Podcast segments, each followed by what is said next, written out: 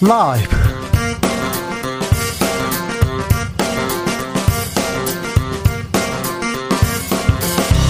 2022년 6월 27일 월요일입니다. 안녕하십니까. 주진우입니다. 윤석열 대통령이 김건희 여사와 함께 나토 정상회의 참석차 출국했습니다.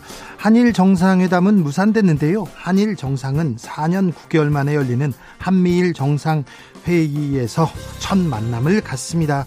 오늘 윤 대통령 출국장에 이준석 대표 모습 보이지 않았습니다. 못했습니다. 이준석 대표와 윤핵 간의 갈등은 어떤 양상으로 전개될까요? 일부에서 자세히 들여다보겠습니다.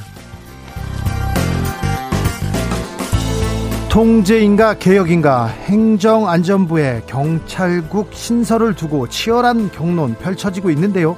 김창룡 경찰청장이 사의를 표명했습니다. 윤 대통령은 사표 수리 일단 보류했습니다. 갈등의 주체 이상민 행안부 장관 오늘 윤 대통령 배웅장에서 환하게 웃고 있더군요.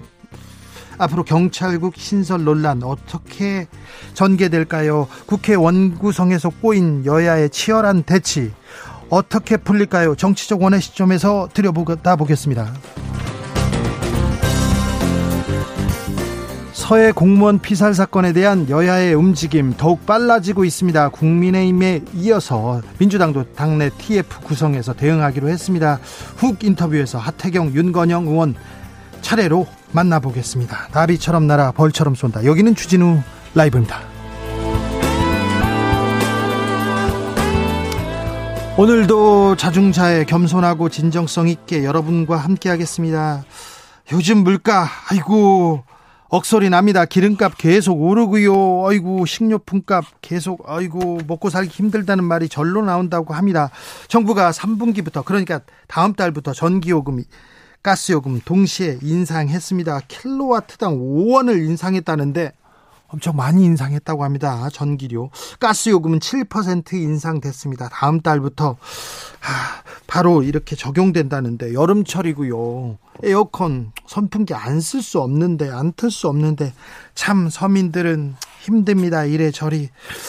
아, 코앞으로 다가온 고물가 시대 다음 달에는 6% 이렇게 물가가 오를 거라고 얘기하는데 생활 물가 할까 물가 계속 오르고 있어서 걱정입니다. 어떻게 물가 얼마나 올랐어요? 어디에서 체감하고 있는지 알려 주십시오. 아이고 물가 생각하고 유가 생각하고 주식 생각하면 탄식이 절로 나오는데 오늘 대통령 첫, 첫 순방길 나섰습니다. 환하게 웃고 있더군요. 가시는 분, 배웅하시는 분들도 그렇게 즐거우시더라고요. 뭐 첫 순방길이고, 네. 뭐 밝게 보내드리는 건 맞는데, 아, 저분들이 우리 마음을 헤아리고, 뭐, 나토 정상회의 가서 우리를 위해서 한 걸음 더 뛰겠지. 이 비행기 표, 비, 비행기 표가 국민의 피고, 이 가서 정상회담 할 때 쓰는 돈들이 아, 백성의 기름이라는 걸 다 잘 아시겠지 생각해 봅니다. 샵 9730 짧은 문자 50원 긴 문자 100원입니다. 콩으로 보내시면 무료입니다. 아 물가 너무 많이 올랐어요. 여기서 느꼈어요. 그리고 대통령 이거 좀 해주세요. 일로 보내시면 됩니다. 그럼 주진우 라이브 시작하겠습니다.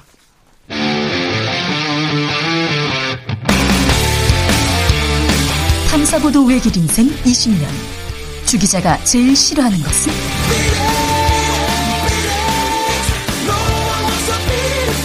세상에서 비리와 부리가 사라지는 그날까지 오늘도 흔들림 없이 주진우 라이브와 함께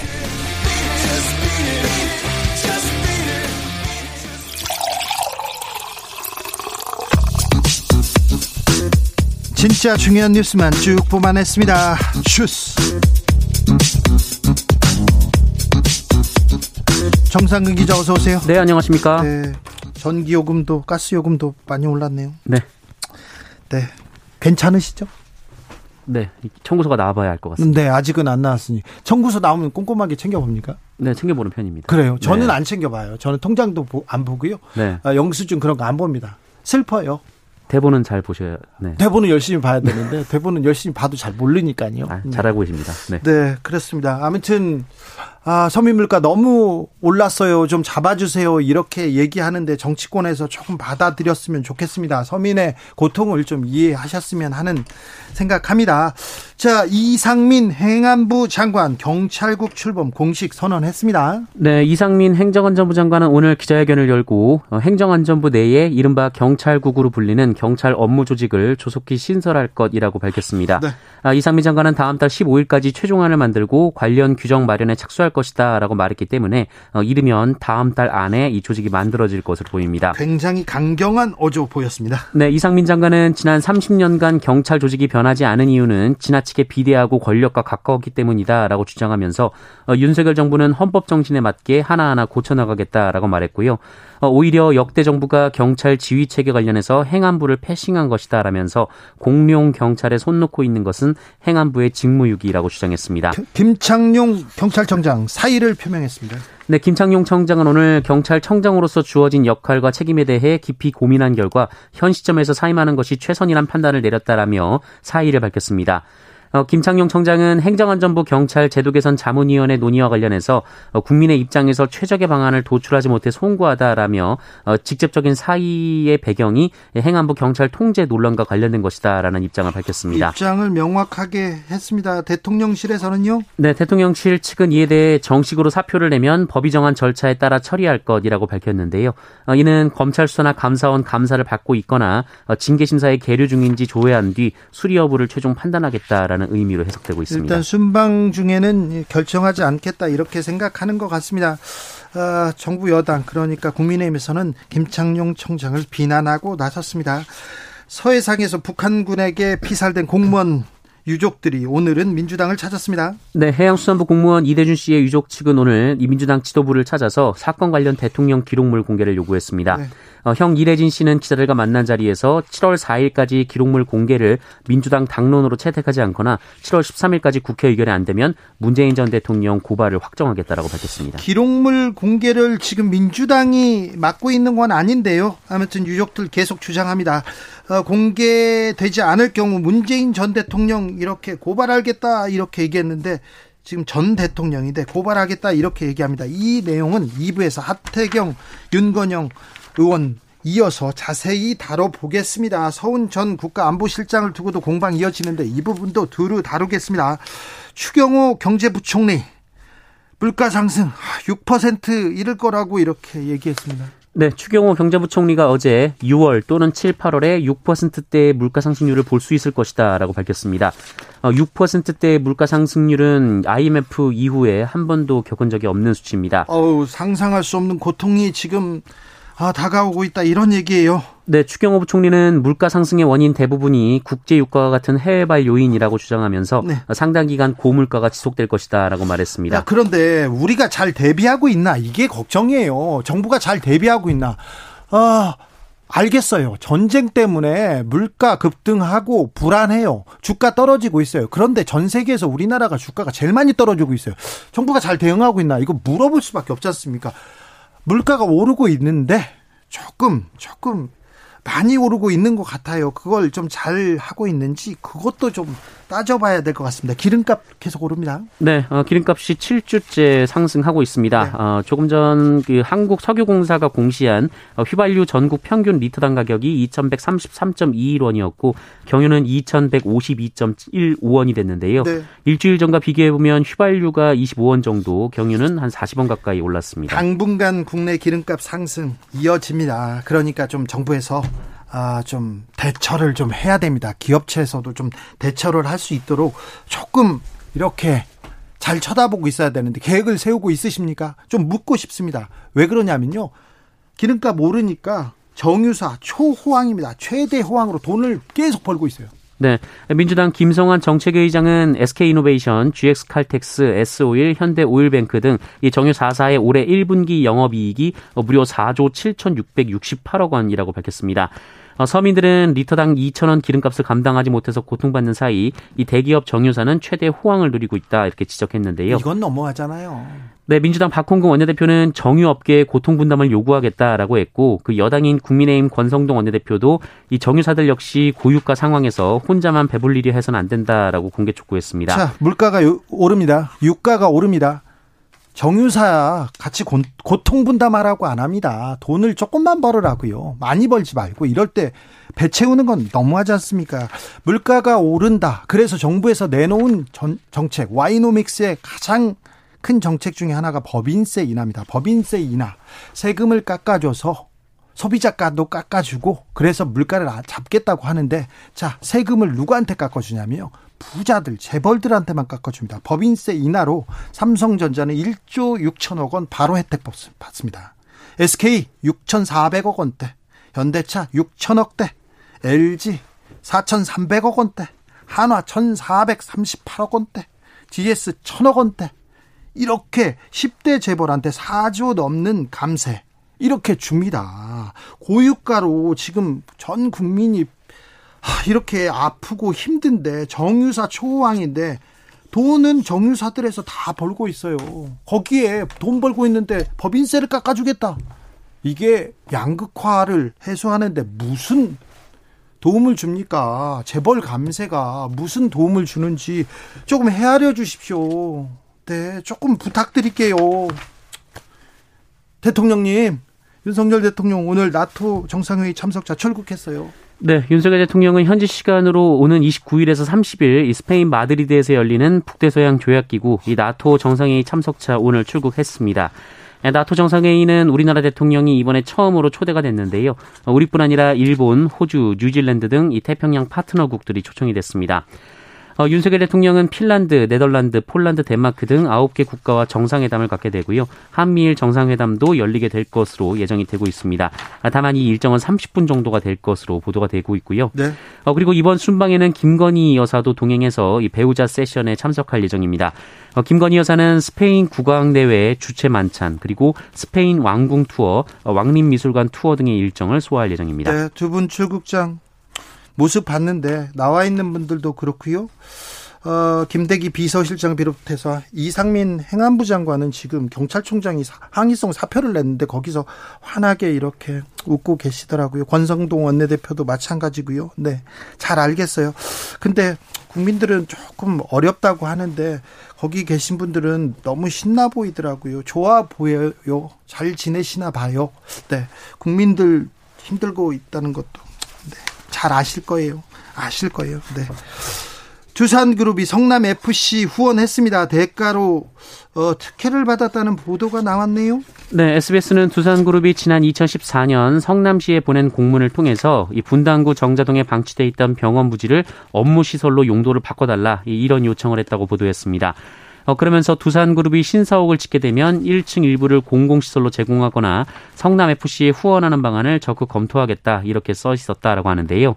이 병원 부지는 두산 측이 10년 넘게 용도 변경을 요구해왔다고 합니다. 네. 어, 그리고 이후 성남 FC는 이 광고 등 후원을 유지한 사람에게 유치한 사람에게 어, 10에서 20%의 성과급을 지급하는 내부 지침을 만들었고 성남시는 용도 변경을 통해 이 두산그룹 신사옥 신축과 계열사 이전 계획을 발표했으며 어, 그해 두산건설이 성남 FC와 53억 원 규모의 광고 협약을 맺었고 이 성남 FC 직원 이모 씨가 그 공로로 3천만 원을 받았다 이런 보도였습니다. 이재명 의원 측에서도 입장을 냈습니다. 이재명 의원 측은 관련 의혹에 대해서 이세 수익을 높이고 지역 경제 발전을 도모하기 위한 지방자치단체의 기업 유치 활동이라면서 이 성남시는 두산그룹 유치로 3, 4천 명의 노동자 유입을 기대하고 이 법인 지방소득세 등 추가 세원을 발굴했으며 이 장기간 흉물로 나와 있던 부지를 처분했으니 시민들에게 이익이 되는 모범 행정을 선보인 것이다라고 밝혔습니다. 그런데 구단주가 이재명 시장이었는데요. 구단주나 뭐 어떤 사람들이 좀 특혜 이익을 받습니까?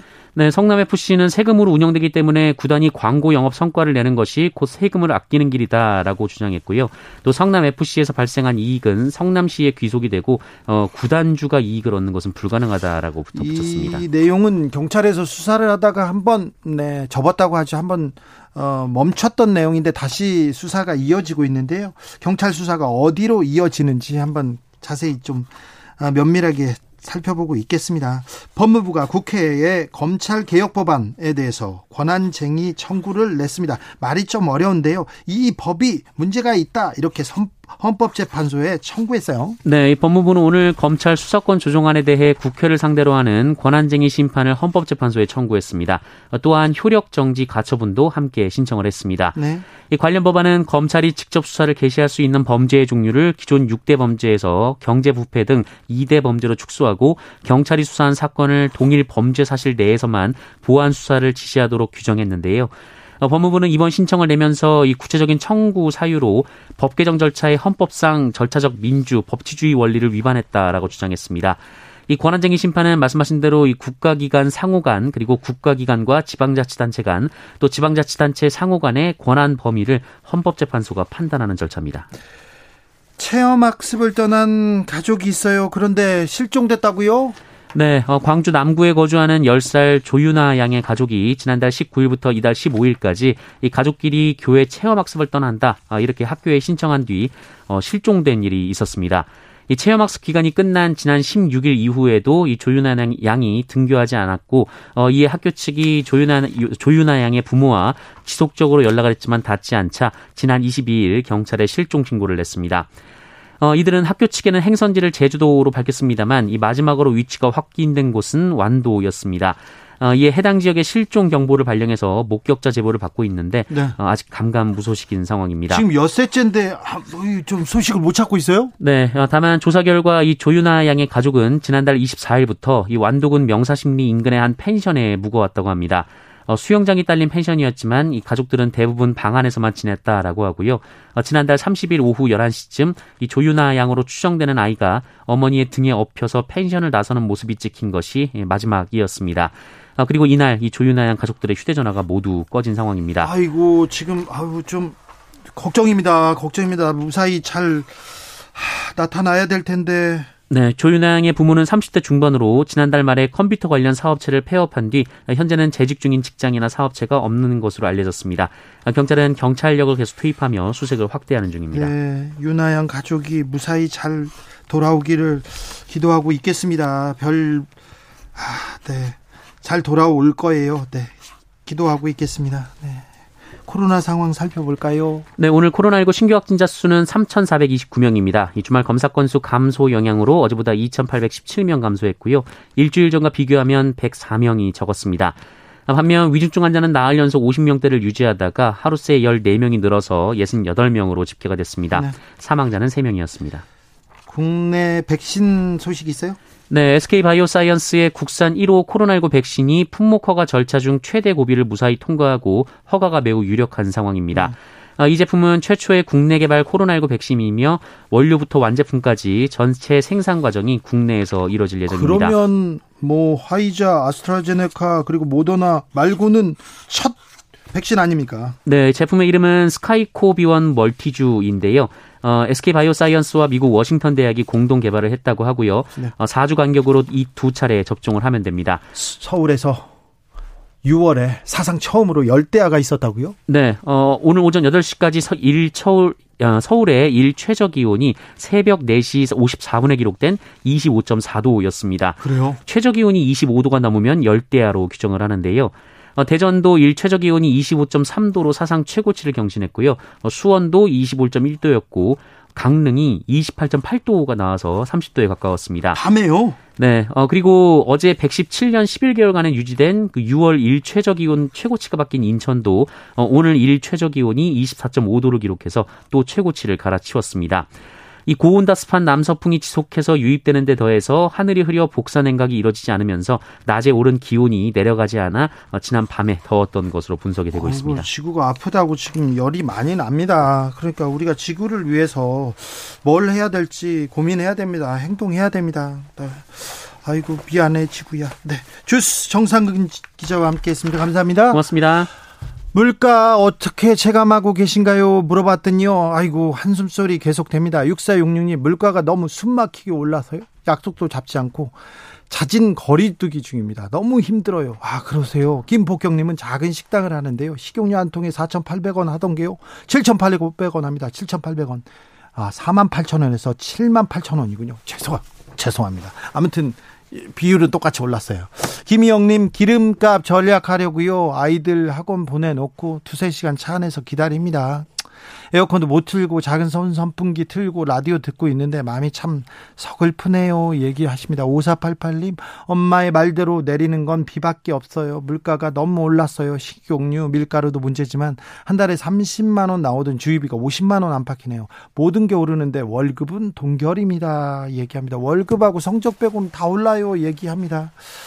아, 6265님, 어제 인천 소무이도 갔습니다. 갔는데, 부담 없이 먹던 칼국수 13,000원 먹고 왔습니다. 13,000원 칼국수요. 아이고, 기름을 넣는데 너무 무서워요. 김한수님 얘기하고요. 아, 3123님, 직장인은 점심에 고물가를 좀 아주 진하게 느낍니다. 모처럼 뼈 해장국 먹으러 갔는데 놀랍게도 가격 인상 안 된 예전 가격이었습니다. 나온 음식물을 보니까 세 개 담겨 있던 뼈가 두 개로 줄었더라고요. 아이고 가격이 올랐는데 뼈를 거기서 이렇게 뼈를 줄여요. 뼈 해장국에 뼈를 줄이면 어떻게 합니까? 아이고 뼈를 때리네. 0050님, 저는 5톤 자영업 화물기사입니다. 운송비는 10년 전 운임입니다. 유류비, 차 정비, 식대비는 다 오르고 유지가 너무 힘들어요. 대책이 필요할 때입니다.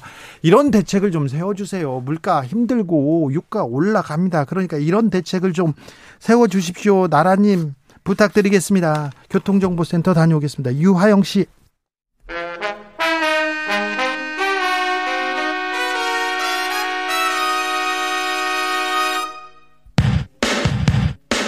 라이브 돌발 퀴즈. 오늘의 돌발 퀴즈는 객관식으로 준비했습니다. 문제를 잘 듣고 보기와 정답을 정확히 적어 보내주세요. 오늘 오후 윤석열 대통령과 김건희 여사가 서울공항을 통해 스페인 이곳으로 출국했습니다. 이곳에서 열리는 북대서양 조약 기구 나토 정상회의 참석을 위해서인데요. 윤 대통령은 3박 5일간 최소 14건의 외교 일정을 소화하게 됩니다. 자, 여기서 문제 드릴게요. 스페인의 정치, 문화, 예술을 이끄는 수도로 스페인 최대 도시인 이곳은 어디일까요? 보기 드릴게요. 1번 마드리드, 2번 마추픽추. 다시 한번 들려드릴게요. 1번 마드리드, 2번 마추픽추. 샵 9730 짧은 문자 50원 긴 문자는 100원입니다. 지금부터 정답 보내주시는 분들 중 추첨을 통해 햄버거 쿠폰 드리겠습니다. 주진우 라이브 돌발 퀴즈 내일 또 만나요.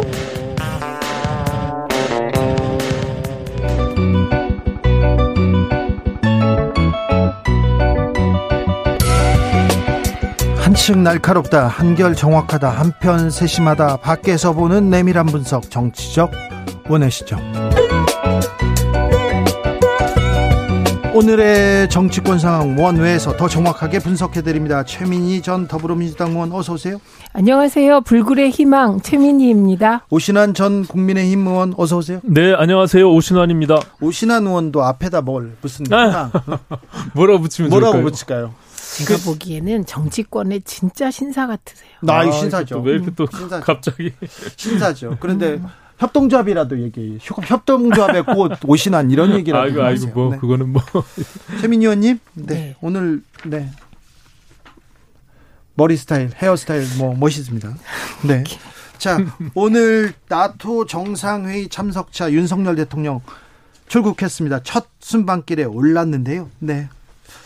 어, 회담은 잘 해주시길 바라는데 오늘 또 이렇게 정치권에선 이런 걸 또 중요하게 생각해요. 누가 배웅했냐, 성남 서울공항에 누가 나와서 환송했냐 이렇게 얘기하는데 당 대표 빠지고 원내 대표 들어갔습니다. 그리고 이상민 행안부 장관 갔습니다. 어떻게 보셨습니까? 먼저 하셔야죠. 네. 뭐 권성동 대표는 뭐 본인이 얘기한 대로 그 일정이 비었고 또 뭐 대통령실에서 공식적으로 초청을 을 원했던 것은 아니다라고 얘기하지 않았습니까? 그렇기 때문에 어 저는 뭐 개인적으로 대통령이 순방을 하러 가는데 그 당의 대표나 원내대표가 늘 이렇게 그 자리에 참석하는 것 자체가 저는 좀 부족 이게 좀 불편했어요. 그렇기 그렇죠. 때문에 예. 어. 그렇기 때문에 뭐 안 가고 가는 거에 대해서 이렇게 민감하게 언론이 지적할 필요는 없다. 다만 과거 관례상 그것을 늘상 당 대표하고 원내 대표가 이렇게 참석했던 것이 주를 이루다 보니까 또 특히 지금 뭐 윤리 문제나 그렇죠. 당과 청과의 관계가 조금 뭐 이렇게 해석하는 거 여지에 따라서 이준석 대표가 그런 문제 때문에 못 간 게 아니냐라고 해석을 하는데 저는 뭐 그렇게 보지는 않고요. 기존에 이미 예정돼 있었던 일정을 이준석 대표는 갔던 것이고 또 권성동 원내대표의 경우는 본인이 언급한 대로 그 일정이 비었기 때문에 간 것이니까 큰 의미를 부여하는 것은 저는 뭐 큰, 어, 큰 의미 예, 없다. 예. 그런데 거기 가고 싶은 사람이 있었을 텐데요. 그 우선 원론적으로 과연 대통령이 순방 나갔는데 당 대표가 그 배웅을 가야 되느냐 뭐 그거에 대한 논의는 지금 할 건 아닌 것 네, 같고요. 네. 근데 그 문제 제기는 해봄직한데요. 우선은 저는 이 상황에서 누가 가장 가슴이 쓰리고 답답할까 생각해 보면 이준석 대표가 그럴 것 같습니다. 왜냐하면 언론이 민감하게 반응하는 데는 민감하게 반응하는 이유가 있는 것이거든요. 그래서 지금 윤리위가 2주 후로 이준석 대표 징계에 관한 결정을 미뤘- 미뤘고 그 전제가 뭐냐면 이준석 대표의 소명을 듣겠다였거든요. 그러니까 지금 위기 상황에 몰린 이준석 대표로서는 그 자리에 가도 그렇고 안 가도 그렇고 어, 굉장히 그 사면 초과에 몰린 그런 상황인 건 분명하다. 어, 이렇게 보고요. 근데 이럴 때 과연 대통령실은 어떻게 하는 게 좋을까? 저는 이럴 때 그냥 대통령실에서는 어, 이준석 대표를 초청하고 적극적으로 오도록 하고 그래서 국민께 예의를 다하는 모습은 필요하지 않았나 생각합니다. 그러니까 그 자리에 원내대표는 갔는데 당대표가 빠지니까 당연히 당대표 패싱이다. 이거 누구나 예상할 수 있는데 그렇게 누구나 예상하고 언론이 그렇게 쓸 결과를 대통령실에서 막지 않은 것은 이건 노골적인 이준석 대표에 대한 비토로밖에 볼 수가 없는 상황입니다. 정치적인 해석들을 통해 가지고 미리 예측하고 대통령실이 이준석 대표를 오라고 초청하는 것 자체가 좀 오히려 더 그것은 오바스럽다라는 생각이 들고요. 그렇기 때문에 그냥 관례상 원내대표나 이준석 대표나 그 대통령이 순방하는 비행기 공항에 그 두 분을 오라고 하는 것 자체가 이상하잖아요. 그래서 그냥 통례적으로 오라가라 얘기를 아예 안 한 거죠. 근데 다만 권성동 대표는 그 자리에 본인이 스스로 참석한 거고 이준석 대표는 본인이 스스로 안 간 거예요. 근데 지금 징계위원회가 윤리위원회가 7월 7일 날 예정돼 있는데 그 자리에 이준석 대표가 가면 간다 가는 대로 또 언론에서는 다른 해석을 할 테고 또 안 가면 안 가는 대로 해석을 하기 때문에 저는 청와대 입장 그러니까는 지금 용산 대통령실의 입장에서는 이준석 대표와의 일정 정도 거리를 둘 수밖에 없는 그래서 개입 하는 것이 오히려 부적절한 언론의 그 뭐 구설수에 오르는 것보다는 그렇게 일정 정도 거리를 둘 수밖에 없는 그런 상황이 돼버린 것이죠. 그러니까 음, 이게 형식적인 의전에 대하여 예를 들면 언론적으로 뭐 그 관행이 문제다라고 할 수 있다니까요. 제가 이미 말씀드렸고 그러나 이 상황은 정치권이라는 게 사실 많은 걸 보여주는 것이잖아요. 그리고 대통령의 일정과 그 대통령의 일정을 같이 하는 사람은 그 자체가 그 대통령의 국정 방향을 보여주는 거란 말이죠. 그러니까 제가 말씀드리는 건 최소한 이럴 땐 그냥 형식적으로 어, 국민들께 예의를 다하는 차원에서 당대표든 원내대표든 관행적으로 오는 게 더 국민 보시기에 좋았다. 이 정도이고요.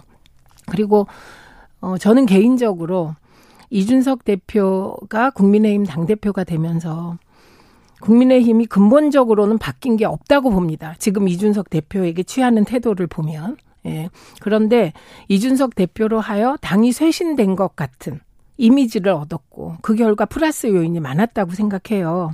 그런데 지금은 누가 봐도 이준석 대표가 지금 비토당하고 있는 이 상황이잖아요.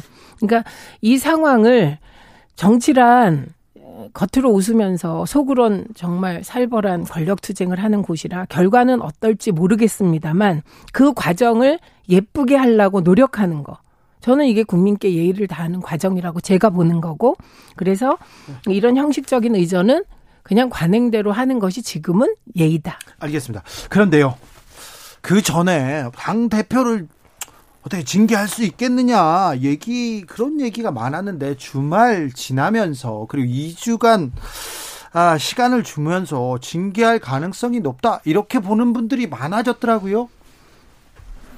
음, 징계를 뭐 어떻게 할지 여부와 상관없이 이 당이 계속 이렇게 불안정한 불확실성에 노출돼 있는 것은 저는 적절하지 않다라고 보여집니다. 예. 그리고 뭐 지금 이제 당원 당규상 네 가지의 징계가 결정이 되거든요.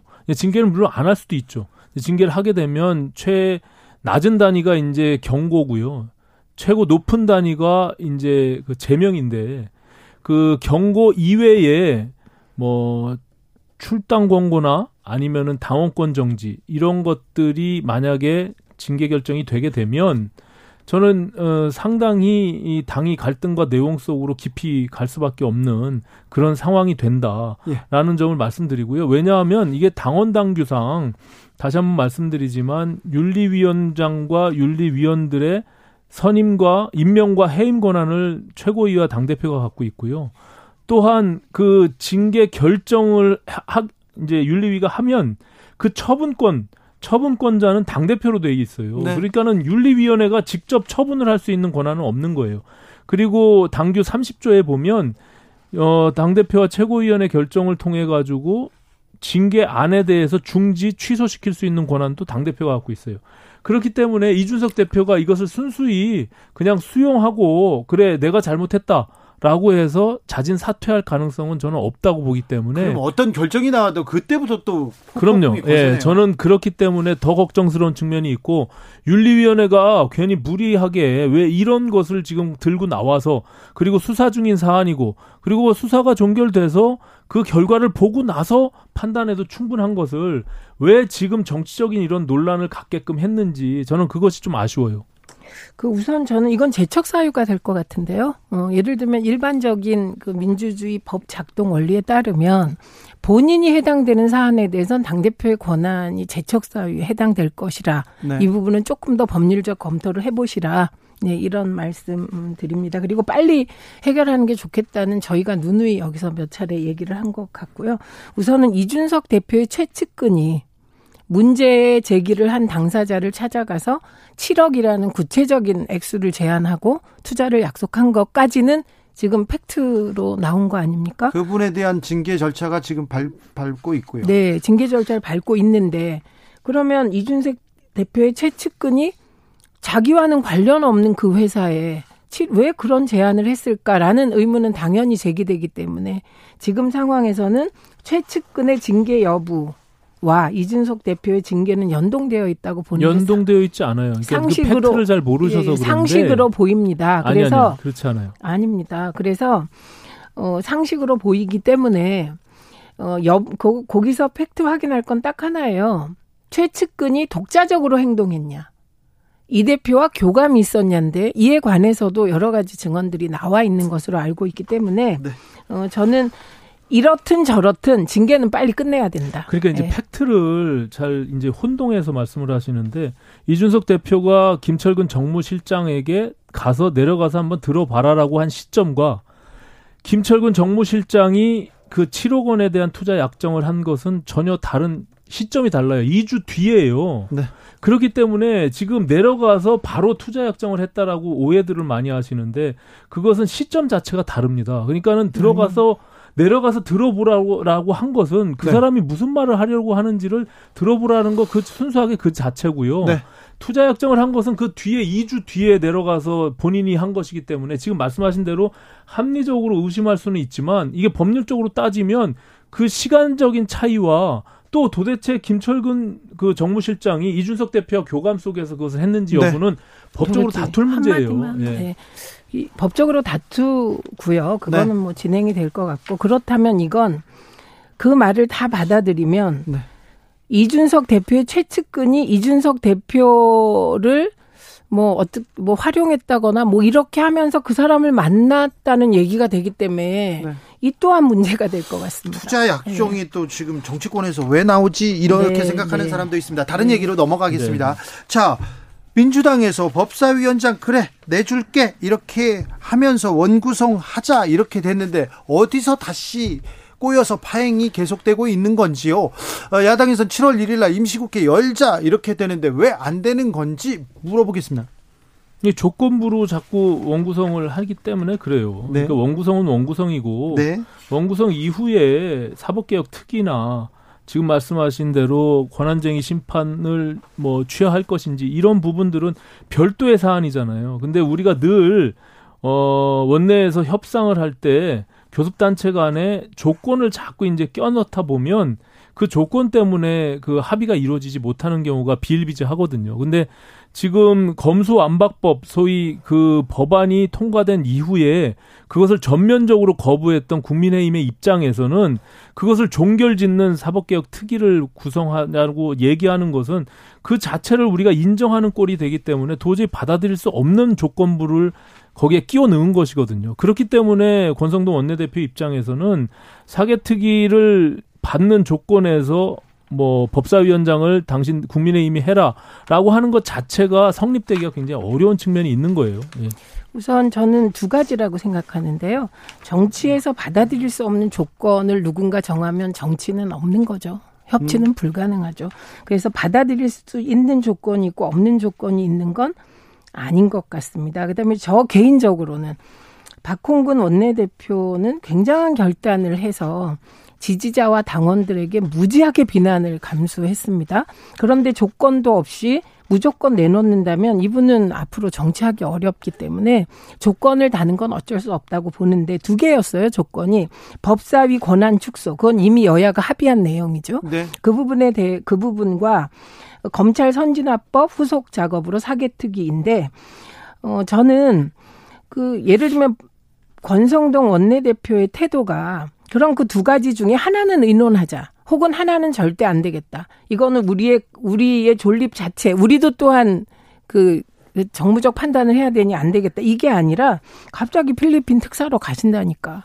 일주일이 또 붕 뜨니까 많이 양보하고 지지자들에게 그렇게까지 비난을 받으면서 법사위원장을 어, 국민의힘에게 어, 드리겠다 했던 박홍근 원내대표의 처지가 지금 굉장히 어려워지지 않았나 싶습니다. 아, 여기서 뭐 팩트를 좀 체크해야 될 거는 네. 일주일이 붕 뜨는 건 아니고요. 2박 3일 필리핀 특사로 가는 겁니다. 예. 물론 이제 가는 거 여부에 네. 대해서는 별도의 논의가 있어야 되겠지만 그리고 오늘 법무부 검찰이 검소한박법에 대한 권한쟁의 심판을 청구했고 가처분 신청을 했어요.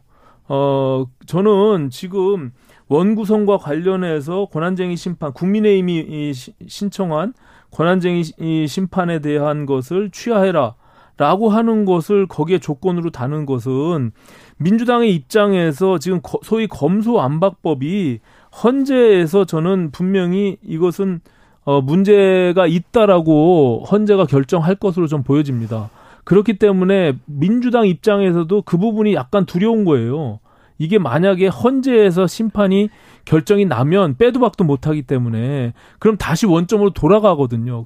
저는 지난번 패스트 트랙에 할 때의 상황과 요번에 검수안박법을 통과시킬 때 상황은 전혀 다른 상황이라고 보여집니다. 분명히 저는 그 위장 탈당에 대한 위헌성, 법적인 절차적인 위헌성이 명확하기 때문에 지금 민영배 의원의 경우 지금 그 이후에 한 행보나 또 지금 현재 그 당시에 그 안건 조정 위원회를 무력화하기 위해서 한 취한 위장 탈당 이런 부분들이 저는 헌재에서 분명히 이 문제가 있다라고 보여질 것으로 판단합니다. 예, 예 우선 그 민영배 의원 이름이 나와서 양양자 의원의 행보를 보면 참 정치가 기기묘묘하다 이런 생각이 듭니다. 네. 그래서 그런 구체적인 판단은 뒤로 하더라도 어, 저는 법사위의 권한 축소 부분 있잖아요. 네. 그동안에 사실 그 18대 국회에 19대 국회에 거치면서 오히려 이 부분에 대해서 문제 제기를 했던 건 국민의힘 쪽이었습니다. 법사위가 상원 노릇을 한다 이래서 그래서 법사위가 상원 노릇을 하지 않고 그나마 최소한의 법률적 검토만 하는 자꾸 자꾸 수정 정도로 하는 정도의 권한을 축소하는 거에 대해서는 저는 국민의힘이 조건 없이 받아들여야 될 것 같고요. 그리고 지금 말씀하신 어, 저는 검찰 선진화법 이라고 제가 명명하자고 그렇게 주장했는데 어디서도 안 받아들여서 가슴 아프게 생각합니다. 네. 이게 검찰 선진화법과 관련하여서는 우선 헌재가 100% 위헌성이 있다고 인정할 것이다라는 부분은 지켜보시면 될 것 같아요. 그리고 나머지 부분, 예. 예, 예. 그리고 나머지 부분에 대해서는 뭐 예를 들면 국민의힘에 대해서 어떠한 행동을 요구한다든지 이런 부분은 만나서 얘기하셔라. 그러나 이 법사위원장을 국민의힘에 민주당이 넘기면서 반드시 해야 될 건 여야가 합의했던 법사위 권한 축소 부분 있잖아요. 이 부분은 반드시 법률적으로 해결하고 넘어가야 될 것 같고 그, 네. 그런 게 있기 때문에 만나서 의논하셔라. 그래서 2박 3일 가시면 어떻게 되냐? 앞에 앞에 하루 그... 뒤에 하루 빠져서 일주일이 날아갑니다, 의원님. 아니 아니요 그렇잖아요. 그렇습니다. 예, 2박 3일 가는데 어떻게 일주일입니까? 그렇습니다. 월화수목금토일입니다. 예. 5일로 뭐, 이렇게 저, 예, 저, 그거는 뭐저 네. 날짜는 정해져 있는 네. 거니까요. 2박 3일로. 법사위의 권한을 조정하는 내용은 음. 저는 뭐 일정 정도 논의할 수 있다라고 보여지는데 그렇죠. 왜 민주당이 2년 동안 모든 법안을 자기들이 마음대로 다 해놓고 그 당시에 법사위 원장을 맡고 있는 전반기 2년 동안은 하지도 않고 왜 이제 와서 그것을 하자고 합니까? 좀 반성부터 하고 우리가 과거에 했었어야 되는데 남 뭐 검수안박법이나 밀어붙일 법안들 다 우리가 마음대로 통과시켰는데 그 법은 못했다 실기했다 놓쳤다 하지만 그 필요한 거 아니냐 그러니까 한번 하자. 라고 얘기하는 게 솔직한 네, 뭐 거죠. 민주당이 그렇게 하기 네. 바랍니다. 네. 예. 민주당 그렇게 하세요. 예. 네. 김창룡 경찰청장 사의를 표명했습니다. 음, 행안부와 경찰의 이렇게 갈등. 행안부는 뭐 경찰 통제해야 된다. 그럼 그냥 놔둬야 되냐 이렇게 계속 얘기하고 있는데 이 문제는 어떻게 보시는지요? 우선 경찰 통제해야 된다. 뭐 이런 말은 사실은 그 가장 좋은 건 인사를 잘해서 하는 것이죠. 그래서 행안부 장관의 이상민 장관을 내정한 것도 네. 인사를 통한 통제 일환입니다.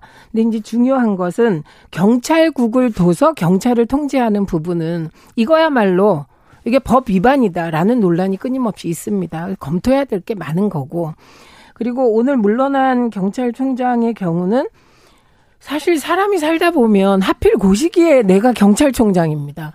그런데 그때 전례에 없었던 경찰을 직접, 음, 직접 안행부가 통제하는 고 경찰국이 신설됐다는 오명을 남기는 거는 참 그분의 경찰 인생에선 굉장히 큰일 같고 그리고 과연 이런 식으로 경찰을 통제하는 경찰국이 이게 이것도 거꾸로 묻고 싶은 게 이게 여야 합의도 아니고 시행령을 통해서 하는 거잖아요. 그럼 이런 쟁점 사항은 가능하면 법적 기준이 있어야 되는데 법적 기준에 위배되기 때문에 이 부분은 철회되어 마땅하다고 생각합니다. 그러니까 법적 해석에 대한 뭐 누가 옳으냐에 대한 부분은 사실상 서로의 해석이 다른 거예요. 그렇기 때문에 늘 정부와 국회가 그런 부분들에 대해서 쟁점이 있어 왔고요. 다만 저는 뭐 다시 한번 말씀드리지만 31년 전에 그 우리가 경찰청법을 만들고 예. 그 당시에 내무부에 그 소위 치안국을 폐지한 그 취지가 분명히 있을 거라고 생각하고요.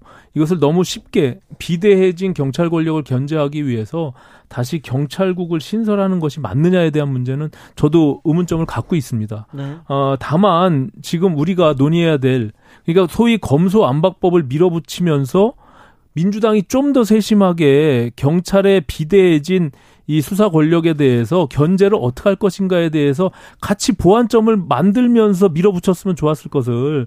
그것은 다 방치해 두고 경찰이 늘 지금 민주당의 내부의 의원님들도 그러면 경찰이 저렇게 비대해진 권력을 어떻게 통제할 것이냐.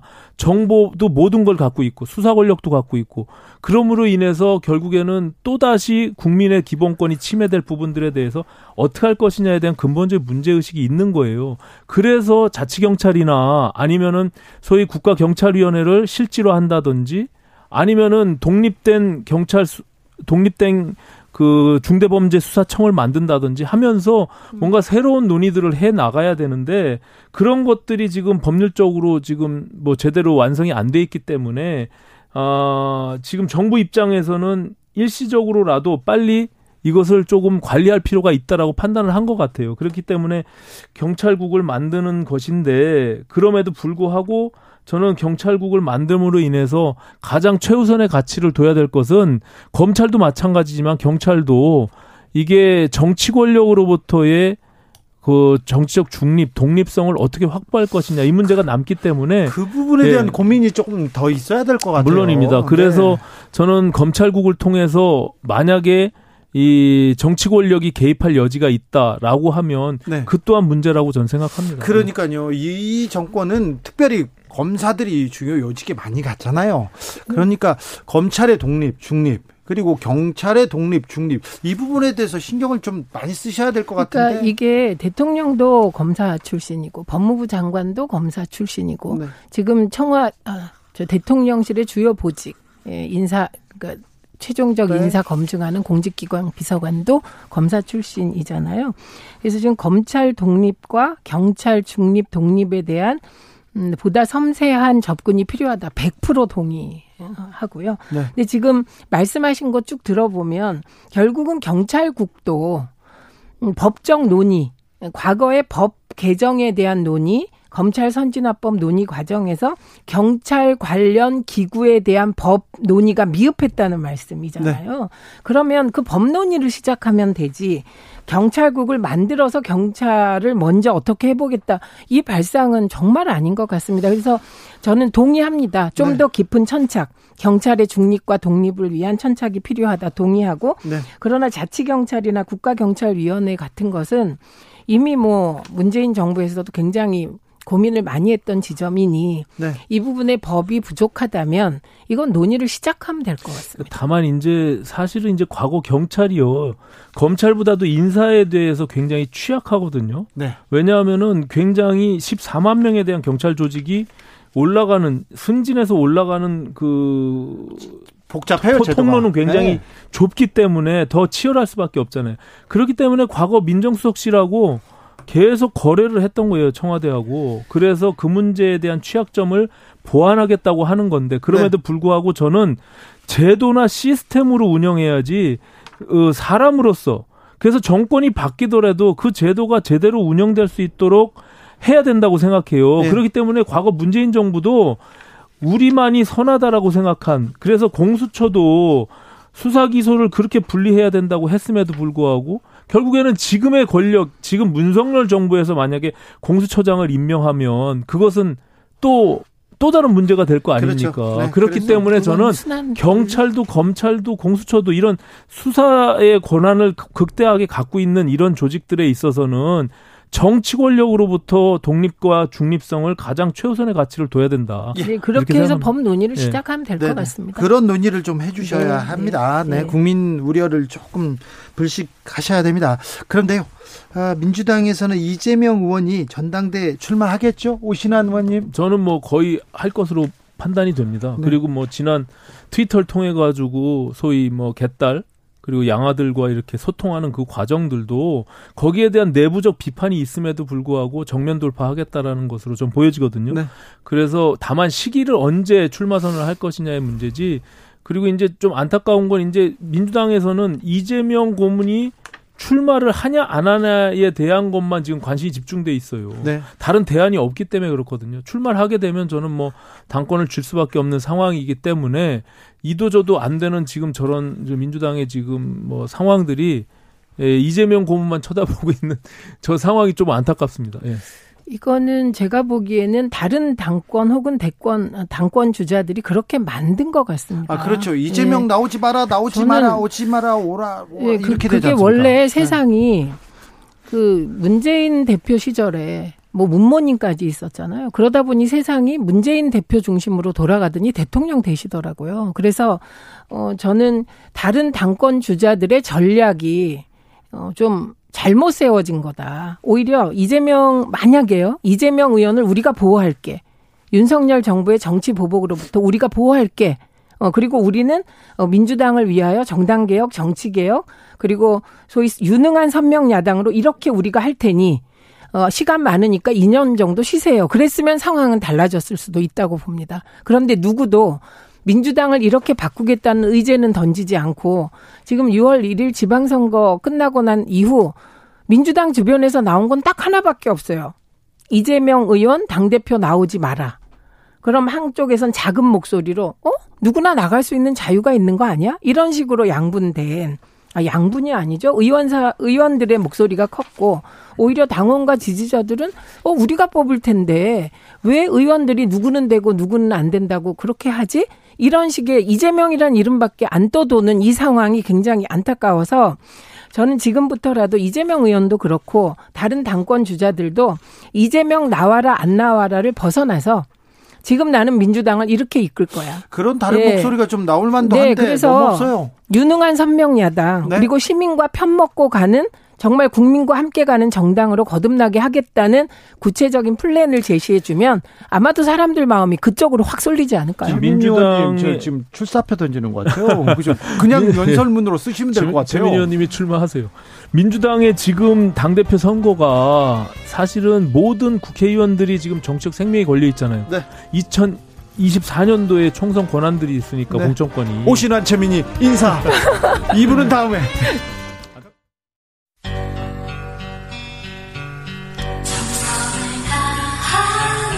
정성을 다하는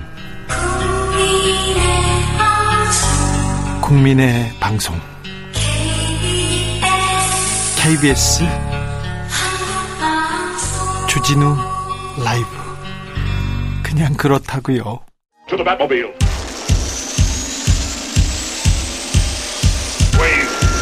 Energy. 주기자의 1분 전쟁은 많은 것을 앗아갑니다. 민간인은 학살당하고 여자와 아이들은 끌려갑니다. 러시아군에 의해서 러시아로 끌려간 우크라이나 어린이는 24만 명에 이른다고 우크라이나 부총리가 밝혔습니다.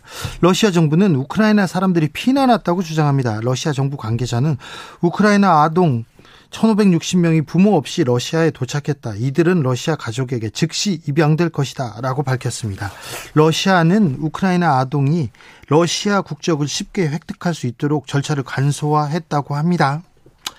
러시아가 우크라이나 어린이들을 강제로 끌고 간 이유는 무엇일까요? 미국의 워싱턴 포스트지는 이렇게 분석했습니다. 러시아는 우크라이나 정부의 항복을 압박하고 장기적으로 우크라이나를 흡수하는 발판을 마련하기 위해서 어린이의 국가 정체성을 바꾸려고 하고 있다. 이는 독재 정권의 오랜 수법인 아동 납치와 다르지 않다. 독재 정권은 반대파 세력의 산지와 유산을 제거하는 것으로 어린이들을 전리품 취급하곤 했다. 스페인 독재 정권 때 반대파 인사들을 처형하고 반대파 인사의 아이들 수만 명을 납치했다고 합니다. 중남미 여러 나, 나라에서도 아동 납치는 반복됐습니다.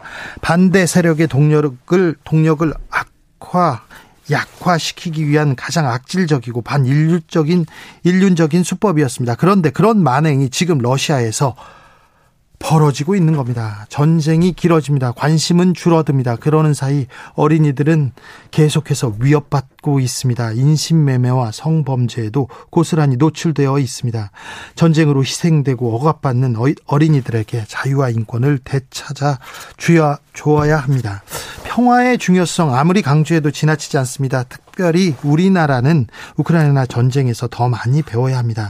윤 대통령이 나토 정상회의 그러니까 군사 관련 협의체 회의에 참석하기 위해서 출국했습니다. 평화와 화해로 한 발 나아길 나아가기를 기원합니다. 대결과 전쟁이 아니라 지금까지 주기자의 1분이었습니다.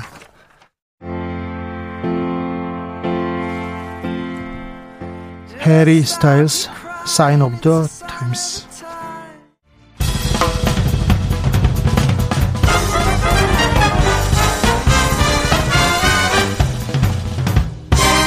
훅 인터뷰 모두를 위한 모두를 향한 모두의 궁금증 훅 인터뷰 국민의힘은 서해 공무원 사건 직후에 국방부 발표를 뒤집은 배우가 있다 그러면서 서훈 전 청와대 안보실장 지목했습니다. 이건 왜 그럴까요? 서해 공무원 피격 사건의 핵심과 쟁점 짚어봅니다. 하태경 국민의힘 해수부 공무원 피격 사건 진상조사 TF 단장 연결했습니다. 안녕하세요.